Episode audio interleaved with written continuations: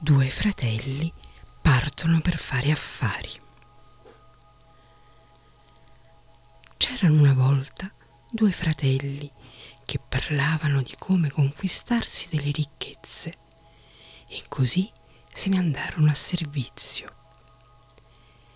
Il più grande prese come paga un sanguinaccio e il più giovane dei soldi.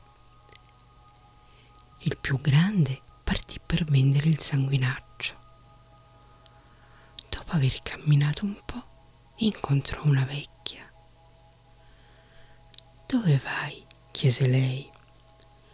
Devo vendere questo sanguinaccio che ho guadagnato, rispose il giovane, ma non so dove farmelo pagare bene.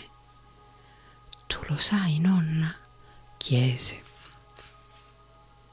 Io non lo so, rispose la vecchia, ma ti consiglio di andare verso nord. Lì troverai mia sorella, che è più vecchia di me e lo sa meglio di me. E così proseguì.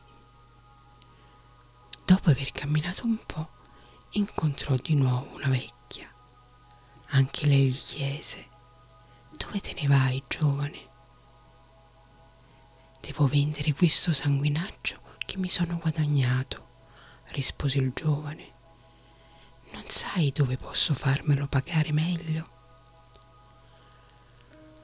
Non lo so, disse lei, ma se vai ancora verso nord incontrerai mia sorella, che è la più vecchia di noi, e lei saprà sicuramente dirti dove riuscirai a fartelo pagare meglio e come devi contrattare.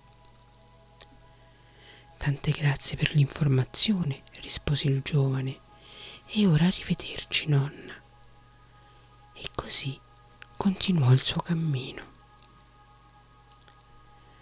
Quando ebbe camminato ancora un po', incontrò di nuovo una vecchia che gli chiese Dove vai, giovane?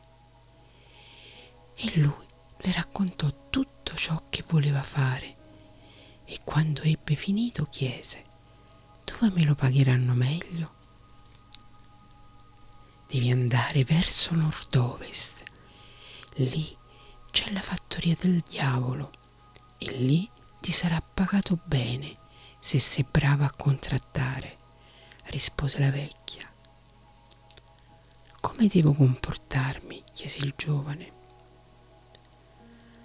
Quando arriverai là, rispose lei, ricorda che ci sono due posti pericolosi. Il primo è quando arrivi davanti alla porta.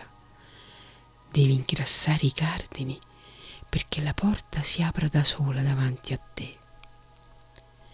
Entrato, vedrai della spazzatura sulla soglia. Ammucchiala fino a farne un giaciglio e posaci sopra la scopa. Proseguendo, incontrerai quattro grossi cani vicino alla porta. Devi dare a ognuno un pezzo di pane col burro sopra e poi entra dentro dal diavolo. Ma quando ti offre dei soldi, non li prendere perché diventeranno teste di chiodi e ferraglia arrugginita. Prendi le tre pietre lucide che sono accanto alla sua soglia. Devi portarle sul versante sud di una collina e farle rotolare giù. E dove si fermano, devi metterti a dormire accanto a loro. E così il giovane partì nella direzione indicata dalla vecchia, giungendo infine alla fattoria del maligno. Quando arrivò alla porta, ingrassò i cardini e così la porta si aprì. Entrò allora dalla prima porta e vide la spazzatura accanto alla soglia. La raccolse fino a farne un giaciglio e vi posò sopra la scopa e allora la scopa lo ringraziò per la sua bontà. andò avanti ed entrando vide sdraiati là quattro grossi cani. Prese una pagnotta e il suo barattolo di burro, spezzò il pane in quattro parti, le spalmò di burro e li diede ai cani e anche loro ringraziarono. Così proseguì fino alla stanza del maligno, che trovò seduto a capo tavola. Buongiorno, padrone, disse il giovane. Buongiorno, buongiorno, rispose il maligno. Non vorresti comprarmi questo sanguinaccio? chiese il giovane. Certo, rispose il maligno. Quanti soldi vuoi? chiese. Non voglio soldi, disse il giovane. Beh, e allora cosa vuoi? chiese il maligno. Voglio quelle tre pietre che vedo lì, rispose il giovane e aggiunse.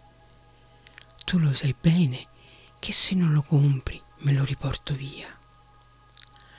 Beh, allora lo compro, disse il maligno. Così il ragazzo prese le pietre e uscì. Quando passò in mezzo ai cani, il maligno ordinò Dilaniatelo, cani miei.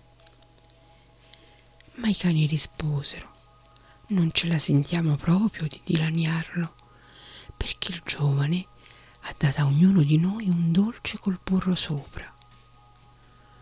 Quando fu vicino alla scopa, il maligno disse Picchialo, scopa mia. Ma la scopa riposse Non me la sento di picchiarlo perché il giovane mi ha fatto un bel giaciglio. Quando il ragazzo fu sulla soglia, il maligno gridò Schiaccialo, porta mia. Proprio no, perché questo giovane mi ha ingrassata, rispose la porta. Così il ragazzo uscì indenne e cammina, cammina, arrivò sul pendio di una collina che dava a sud. Lì fece rotolare giù le tre pietre, rincorrendole finché non si fermarono. Poi si coricò accanto a loro. Quando si svegliò vide un fienile, una stalla con una rimessa di legno e una gran bella fattoria.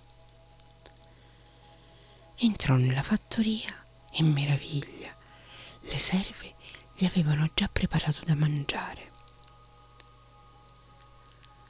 Quando suo fratello vide tutto questo, si comprò due sanguinacci e andò dal maligno per venderli. Anche lui arrivò da una vecchia. Dove te ne vai? gli chiese lei. Che ti importa? rispose il ragazzo e continuò per la sua strada. Addio, gli gridò la vecchia. Giunse la seconda vecchia. Anche lei gli chiese dove te ne vai? Chiudi quella bocca, rispose il ragazzo e continuò per la sua strada. Poi arrivò dalla terza vecchia. Dove te ne vai? Lui le diede un calcio nel sedere e disse Questa è la ricompensa per avermelo chiesto e andò avanti. Addio, gli gridò la vecchia, e buon viaggio, ma vedrai cosa ti succederà. Al ragazzo non andava nemmeno di sentirla e proseguì, arrivando così alla fattoria del maligno.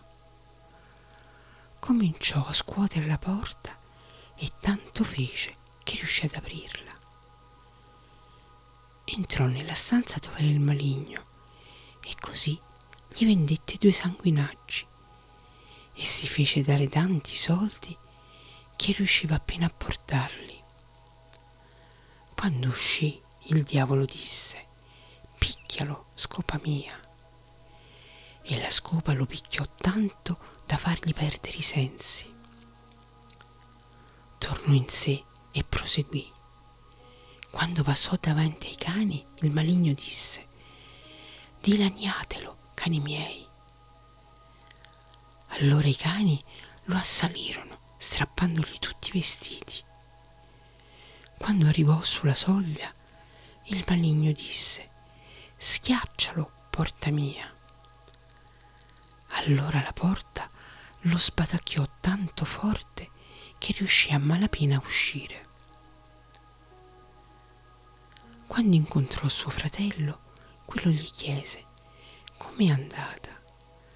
È andata malissimo, rispose l'altro, e raccontò tutto ciò che gli era accaduto. Non hai chiesto consigli alla vecchia? Non mi andava. Visto che non ne avevi voglia, guarda cosa ti è successo, disse il fratello e chiese, cosa ti sei fatto dare dal maligno? Ho preso dei soldi. Perché hai preso dei soldi? Perché i soldi sono tutto ciò che voglio. Sarà anche vero, ma guarda un po' che soldi ti ha dato. Allora quello aprì il sacco e lo vuotò sul pavimento. E c'erano solo della ferraglia arrugginita e delle vecchie teste di chiodi. Guarda come ti è andata, gli disse il fratello, dal momento che non avevi voglia di parlare con le vecchie. Se io non avessi parlato con loro, mi sarebbe successa la stessa cosa.